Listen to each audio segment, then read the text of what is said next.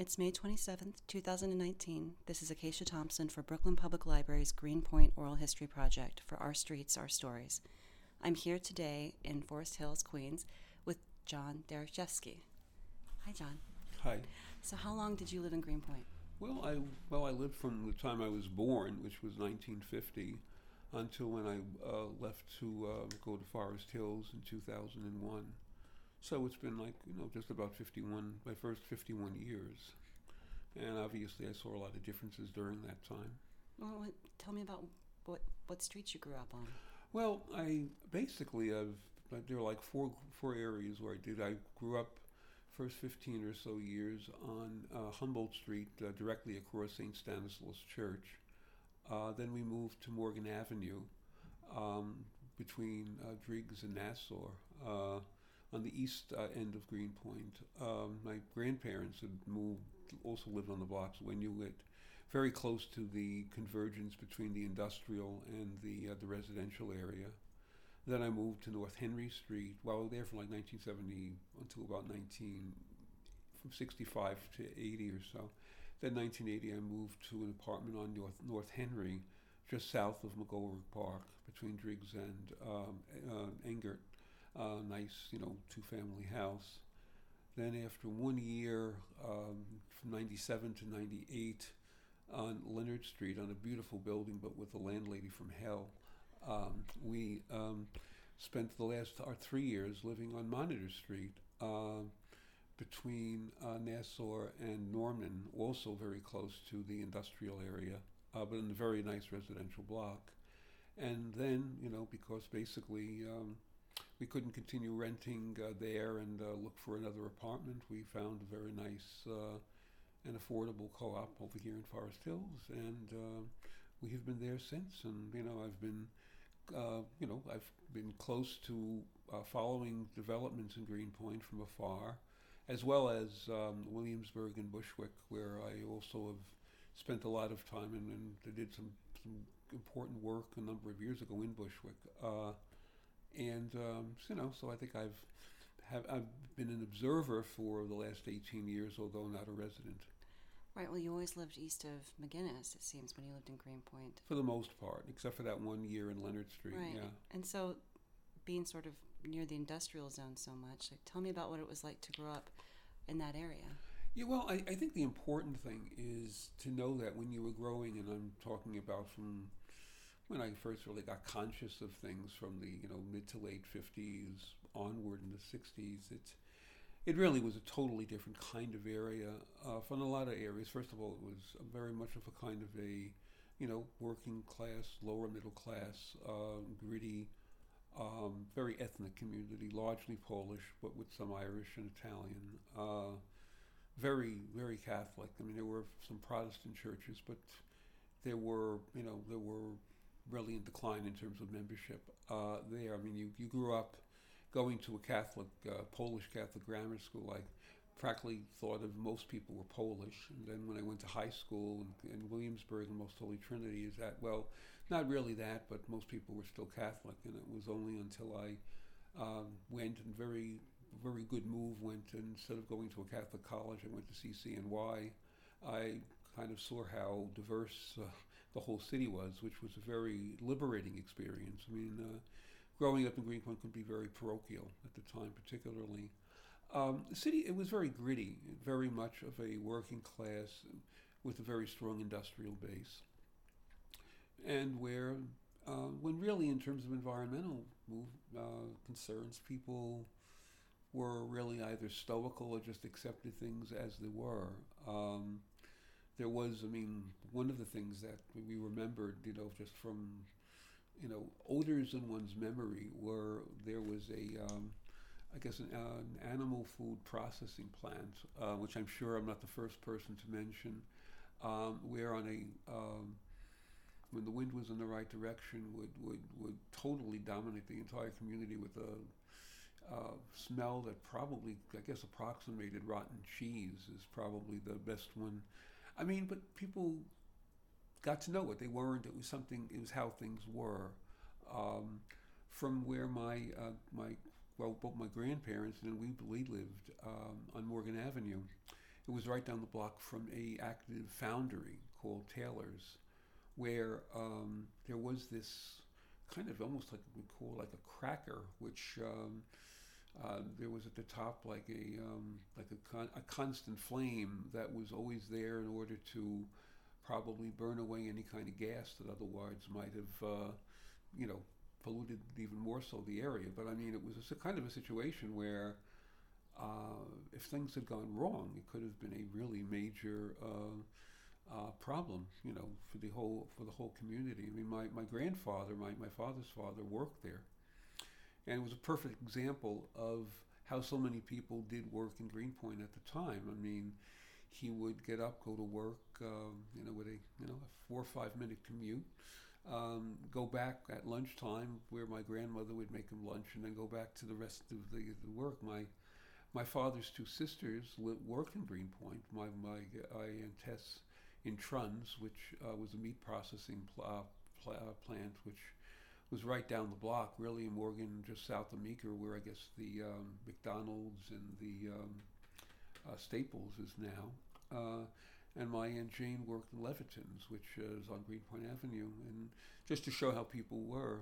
Um, the again, the, the kind of pollution that people accepted is really, it was pretty kind of staggering. And you know, uh, where there'd be you know uh, open smokestacks, um, uh, clearly terrible water pollution. I mean, people took Newtown Creek, which was infinite as bad as it is now, was infinitely worse during that time. Uh, as just well, that's how things are. There was a very um, uh, kind of a stoic. This is how it is. It's and I, think that was true not only for the environment but also for um, just how to deal with how people could work against governmental actions. I mean, I I actually wrote a, a little piece on Facebook that I, you, you may want to look at concerning. It says remembering. Uh, Oakland Street, which was the um, the very small street uh, uh, that was kind of rudely replaced by McGuinness Boulevard. And the thing about that was that was a huge project where the entire side of the entire street and probably several hundreds of units were totally displaced, and it was basically seen as well. That's how things are. There was no great opposition that government was expected.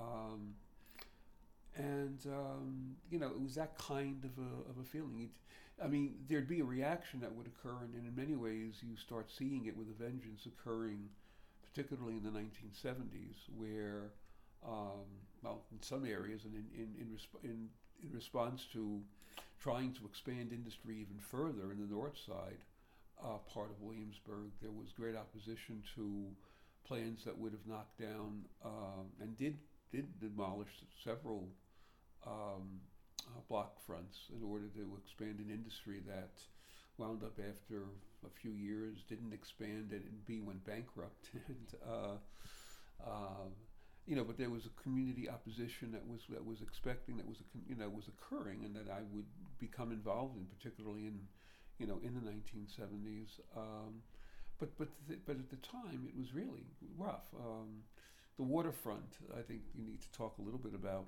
was again, um, while it was in clear decline in terms of the you know the amount of, of work that they were still very active. Uh, in the north side, there was the uh, the Eastern District Railroad, which basically you know um, railroad cars going several blocks in to either pick up or or drop off their deliveries, and then and then would put the um, uh, the um, the railroad cars on huge barges that would then go probably to New Jersey and the rest of the country. There was also something very similar to that, right? Well, it's Gantry Park, which is in Long Island City, where the Long Island Railroad had. Um, and then there were the, the, the, piers, which you know were, you know, as I say, in, in decline. There was very, very little uh, public space on the waterfront. Um, I would think there were only three areas where the city really owned have uh, in, in, in, in Williamsburg, there was the, um, the end of Grand Street where, um, because there had been a municipal ferry until the early 1920s, it was like city owned land, but you know, it was not being used for anything. Uh, then there was the end of Greenpoint Avenue, which is now the Transmitter Park, uh, but that was being used by transactive tra- radio transmitters and so far wasn't active. And the third area was the um, the pier at the end of Noble Street, which um, at that time was probably the easiest to get to because the um, there was a um, a fireboat that was stationed there, um, and and therefore you know it was active. You can get to it, and um, that was uh, that pier would basically uh, when the fire department would go into deterioration and um, would basically be closed off. Uh, so I mean, there was you know even though the waterfront was considered to be potentially a great resource, it was you know totally out of really out of reach. Um, the by the early '70s, I mean the the docks were like almost inactive. I mean the the I remembered finding that the local um, local of the ILA, the, the, the, Longshoremen's Union, had only like around 15, 16 members left uh, there, and just showing how little work that there was. And so it was, you know, an area where uh, people wanted to see development and something occur. You know, people were always unclear. There was also at the time uh, not that much concern for, you know, what would be called landmarking or preservation. Um, people were more interested. I mean, people were more interested in, say, looking at a school uh, building like PS 34, which is incredible historical building from the 1860s, and they'd say, well, it's too old, it's outdated, we should tear it down and build it, replace it with something else. It was a, a different kind of mindset that was occurring that was going to change and, and will and would change. Um, but um, um, you know, but that's how, in a sense, people it was, and um, you know, looking back, it's been very, you know, um, it's really different. You have to you have to look at that as a baseline to see where things have come. And how do you feel about how things have changed? Well, I think, well, first of all, on one level, um, certainly environmentally, things have changed tremendously for the better.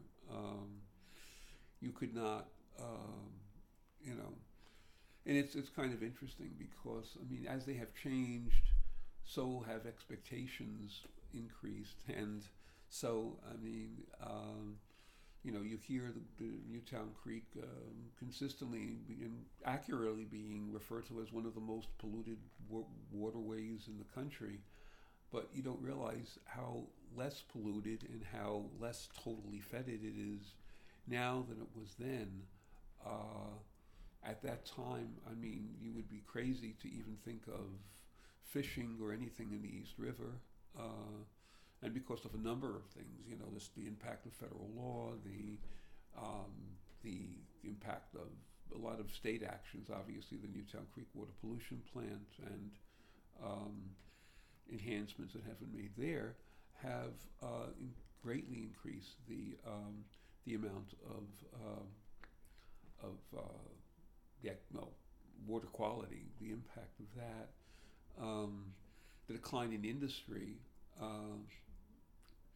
I mean, while that created some very significant problems in terms of the loss of jobs, I mean, you know, I'm sure there were far fewer people who could do what my, my grandmother, my grandfather, and his two, my two aunts had done, just kind of walking to work now.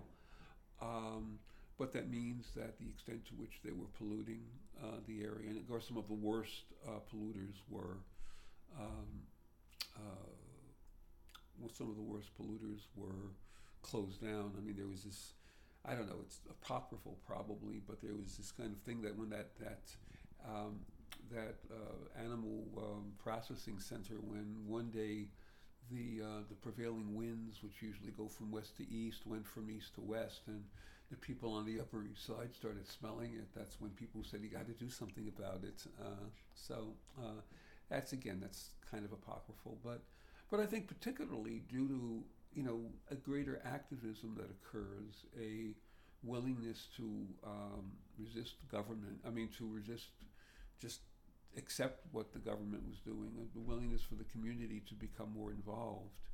Um, and I guess the you know the fact that newer people were coming into the area, people who were more interested in um, higher standards. I mean, all of these things both resulted in greater pressure upon government to be responsive, higher standards, uh, and of course the expectation that you know the whenever you raise the bar, you said, well, yes, it has to be raised a bit higher, and then a bit higher, and a bit higher, which in many ways is all to the good. Um, in terms of how Greenpoint is now in other ways, the you know, it's a kind of a mixed thing. I mean, it's become from. I mean, you could see, and I could see from 50 years ago uh, that, you know, when you were so close to mid Manhattan, and yet the land prices, rent prices were so low that something was kind of out of kilter. I mean, the the fact that the, the, the housing stock was, except for some areas like you know like what's now the Greenpoint Landmark District, uh, really was really not that great. I mean, it was the kind of housing for people who would live until they could afford more and then move out. Um, uh, did work to lower that, but you know, in the long run, you saw that proximity to the middle of Manhattan was going to have an effect, and certainly has had one over the last half century. And you know, particularly with the um, uh, development that occurred first in Long Island City, and now is and the North Side, and now is stretching into Greenpoint. You could really see it. The the prices, as I said, when when when we were looking for apartments and living space in 2001, um, we found um, again, our what we're paying, this is a large 1,100 square foot, uh, two large bedroom apartment uh, in Forest Hills, half a block from Subway, um, uh, in a considered an upscale area. We were able to buy this, and our maintenance and uh, mortgage was was equal to what we would probably get something clearly inferior in Greenpoint if we tried to get it even in 2001. We couldn't, and of course the continued increase in the property and things like that, um, how it has changed the community. You know, there again, there you, you can't, you, you know, you can't be overly nostalgic. Uh, there are a lot of great things that are there. I mean, um, when I was growing up, we had one Chinese restaurant. Uh, that by any real scale was pretty crappy, uh, but nobody knew it because there was nothing to compare it to. Uh, now, you know, I remember, I remember like somewhere in the late '70s, early '80s when the first Thai restaurant opened, and was like God, uh, you know, something happening. But now it's uh, a very different situation. Uh, but you know, again, you're looking at the other side of it. I mean, the um, unfortunately, I think um, some of the rezonings that occurred, particularly on the north on on the waterfront, while they were welcome in terms of opening up the the um, the area, um, certainly um, greatly increasing the amount of public access. Uh, certainly, I think provided too few controls over what kind of buildings could be built there, and um, you know, certainly is changing the, the, the nature and character of the, of the area. Um, the, um, uh, the, you know, the, the, the basic, um, uh, you know, buildings there, you know, also in, even within the residential blocks have changed in scale of the, of, of the area. I know that about probably about 10 years ago, there was some tweaking of the zoning ordinance, which made it a little more difficult to build out of scale buildings in our six zones, which um, was, I think, a very good development. And I mean, there's a friend of mine who you may we'll talk, but you might want to, you haven't spoken to her, um, was involved somewhat on this matter, and the community board was also involved in that. That I think made it a little better. I mean, by that time, however, a lot of that out of scale development had already occurred. Uh, greatly in the north side and the northern part of Williamsburg. Um, but that kind of changed a little. But looking at the the sheer amounts of it, and again how things are going. I mean, uh, the Polish population, I think, while still ample, is certainly not as dominant as it had been, and um, the the the, popul- the, the, the population of newer Poles coming coming into the country, which would have replaced people moving out, which would have stabilized, basically couldn't afford it. So they're it's now making areas like uh, Ridgewood and uh, um, uh, I guess Middle Village more uh, a Polish area, not necessarily because people uh, want to move there, but because they can't afford. And it's just you know changing it, you know. So it's it, it's a very you know it's that kind of a mixed bag.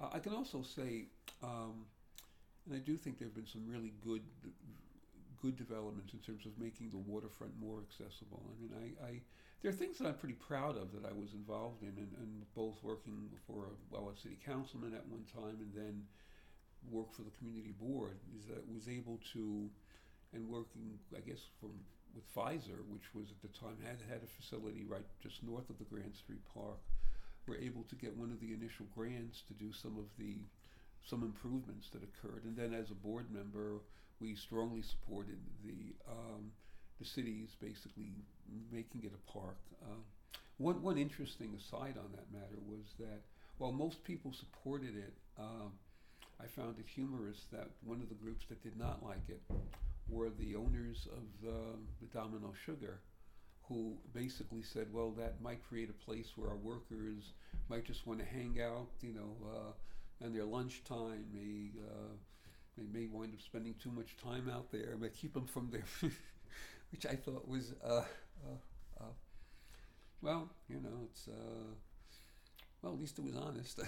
but, but that's been, and I, I mean, when I ever come back, and I've just loved that park now as it looks, and uh, was also when I was the chair of the Capital Budget Committee, we're able to working with the local councilman and Councilman Gerges to get some money to uh, at least do some upgrades in what had been a fairly abandoned and not and hardly used park over, I guess, the east.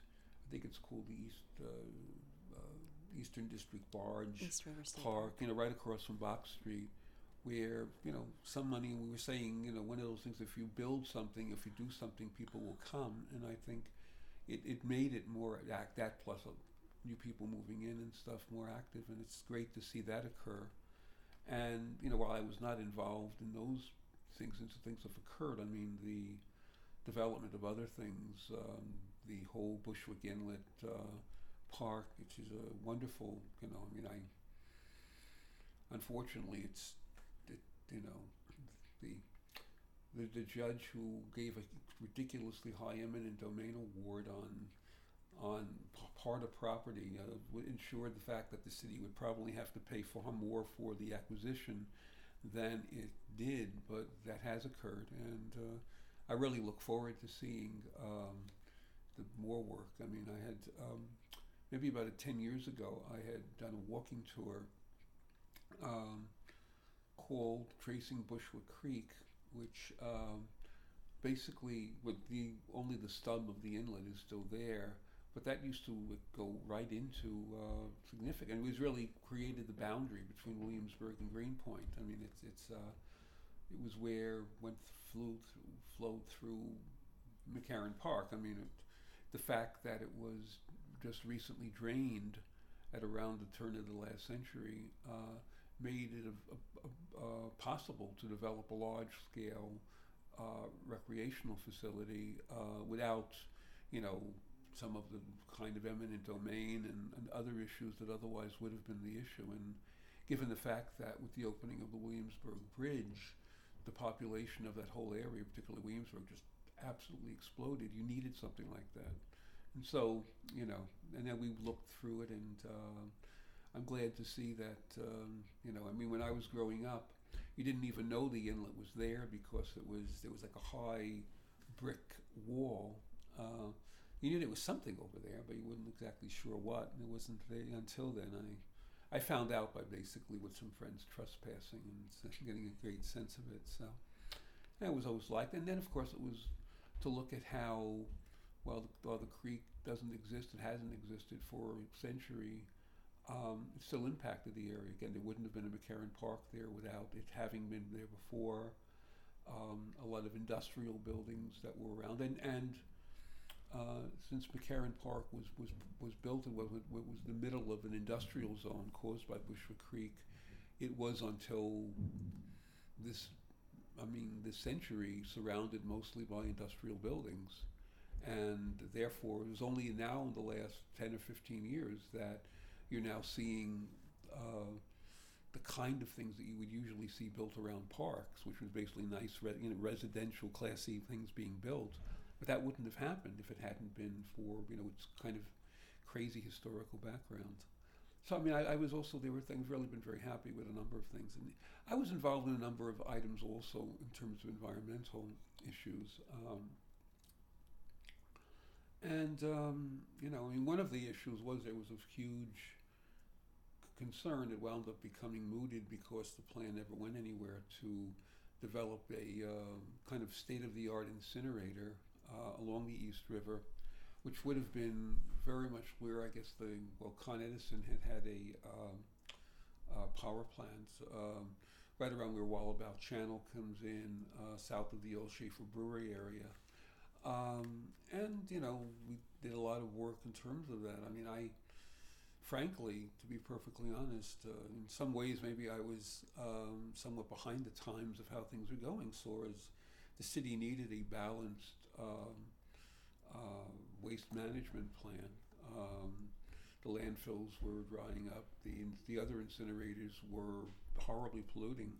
Uh, that wound up not getting any. It was, it was just too much community opposition, and, and I'm clearly seeing what's there now, which are both the Schaefer things, the stuff that Spitzer family is building, and other things like that.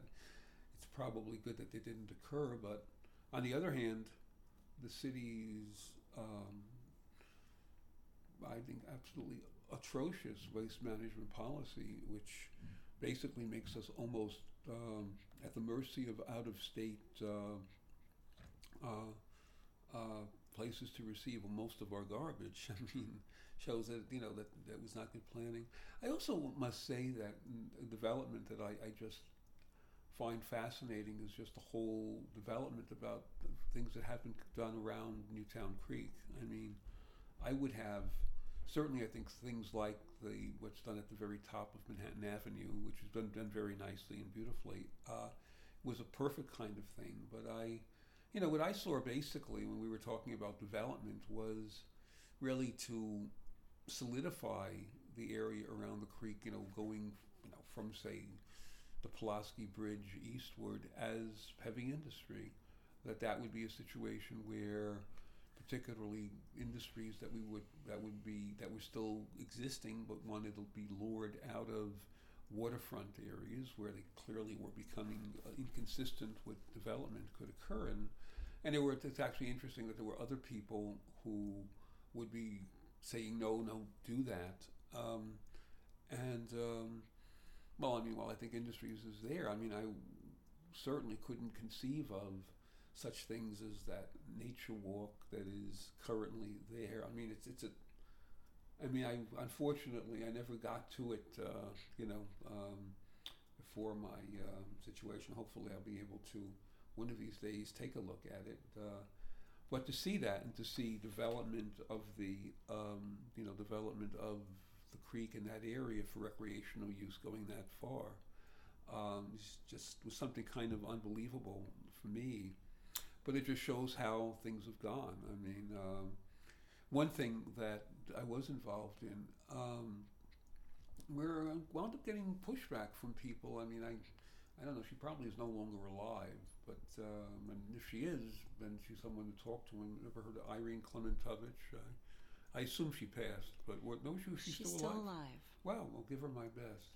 And uh, I mean, she was, for example, when when the development of the the manufacturing center, the one right at the top, the, the building that we used to know of when I was growing up as the old jute mill, um, where I believe my mother's mother, my, my, my maternal grandmother worked, uh, um, and have it developed for um, like you know non-residential but industrial. I mean, uh, there was some pushback. We said, this is a great area where you can do it. You can actually have really good, clean, safe, but really productive for industry. And you know, I was very proud and happy to have uh, been involved. You know, I think I was involved with the land use committee of the board at the time, and we really did support, you know, against the significant amount of of, um, of pushback um, on that. You know, Irene, for example, was, you know, why can't we develop this for Indeed or for residential? And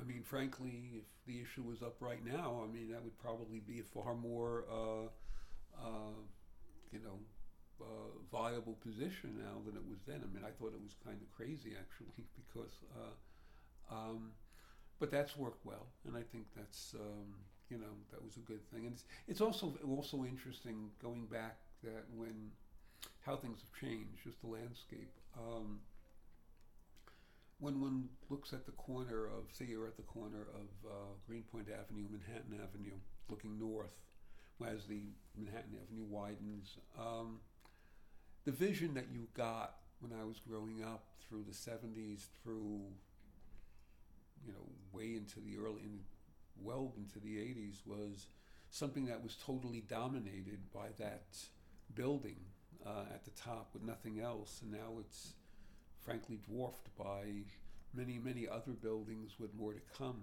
And it just shows how things have changed over the time. Yeah. Was there anything else you'd like to share about Greenpoint? Oh, let me see.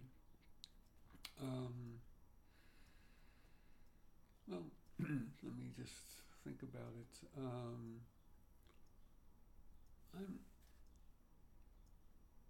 thinking of all the recreational, the waterfront development. I mean, as I say, I think that I think it's really great and it's important that the you know the access to you know at least public access be emphasized. I mean, I would hope that you know I really do like the uh, the way in which it was the city did things up in the uh, Long Island City area where they really have created a terrific park. I mean, places where, yeah, there's a lot of luxury housing, there's a lot of that, but it also does provide places where anybody can come enjoy and uh, to try to see that. I think that I would hope that the Bushwick Park. I mean, I know that there are also plans where the uh, MTA has uh, properties over, uh, which has been a continuing issue. I mean, that's right across the street from you practically, where hopefully you can also see more recreational development occur there which would open it up. I mean, that's the part of the creek which is in probably the best shape.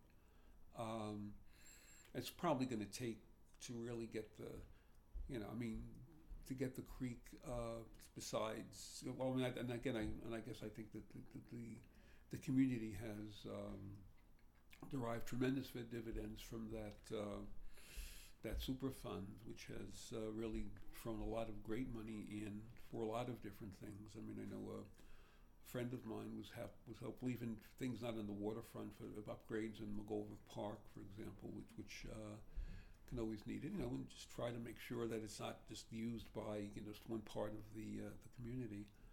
Um, but I I, I would uh, think that. Um, um, you know, we'll see. We could see, you know, more things there to make it really a tremendous, uh, you know, park. But on the other hand, you know, I'm sure we're going to also see high developed, uh, you know, very high developed um, uh, access uh, to the. Um, uh, I mean, just the kind of things that are building up. I mean, I mean, I don't know how many stories is the. Um, the, the building right at the you know the on the old lumber yard. I mean that was that was always something. I mean you always knew the lumber yard was I mean, probably some of the most valuable property in the entire city that was just being used for such, you know, uneconomic things, and he knew something was going to happen, and well, something is now, and uh, you know, I would have liked to have seen greater attention to scale, greater, certainly, kind of economic integration. I mean, I know that. I mean, I don't know what the affordable housing there is worth or whatever, you know, but certainly it's probably not very affordable to a lot of people.